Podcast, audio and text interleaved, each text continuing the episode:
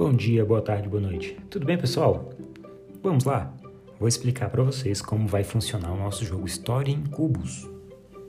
Primeiro passo é a montagem dos cubos, a seleção de imagens, a seleção das frases iniciais, seleção das frases de encerramento e seleção também dos elementos presentes dentro da história, ok?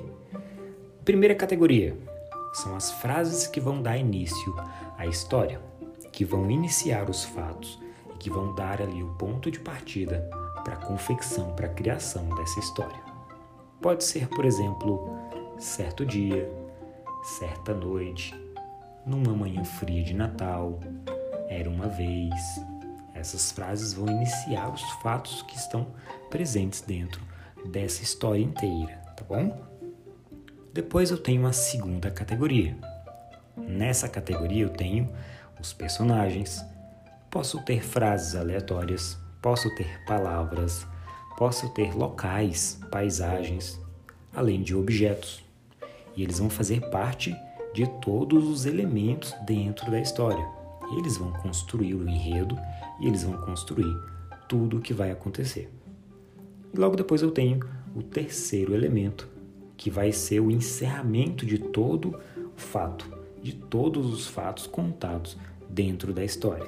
Por exemplo, eu posso usar por fim, encerramos de tal modo, por, por exemplo, também. E assim se encerra mais uma história. Depois, no final, aconteceu uma tragédia ou alguma coisa do tipo. Esses fatos vão determinar ali o encerramento. Então, a gente tem três categorias: início, temos os elementos e temos o encerramento. Como a gente faz para jogar? A criança ela joga um dado da primeira categoria.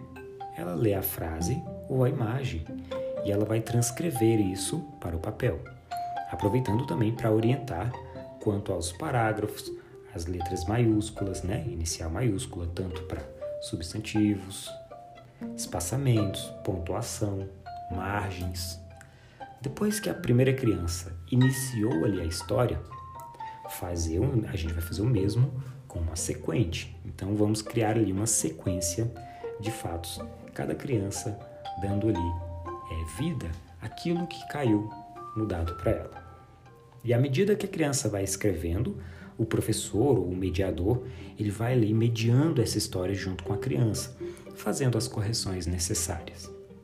E após todos concluírem suas histórias, fazer a leitura em voz alta no final, para que todos possam entender, rir, sugerir mudanças, sugerir fatos engraçados que a gente possa anexar dentro dessa história depois, para que ela fique com sentido mais, mais literal, ok?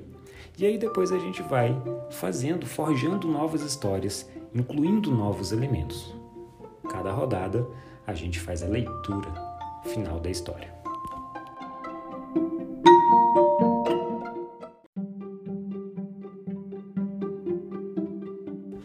Agradeço a participação, a atenção de vocês e a gente se vê no próximo episódio.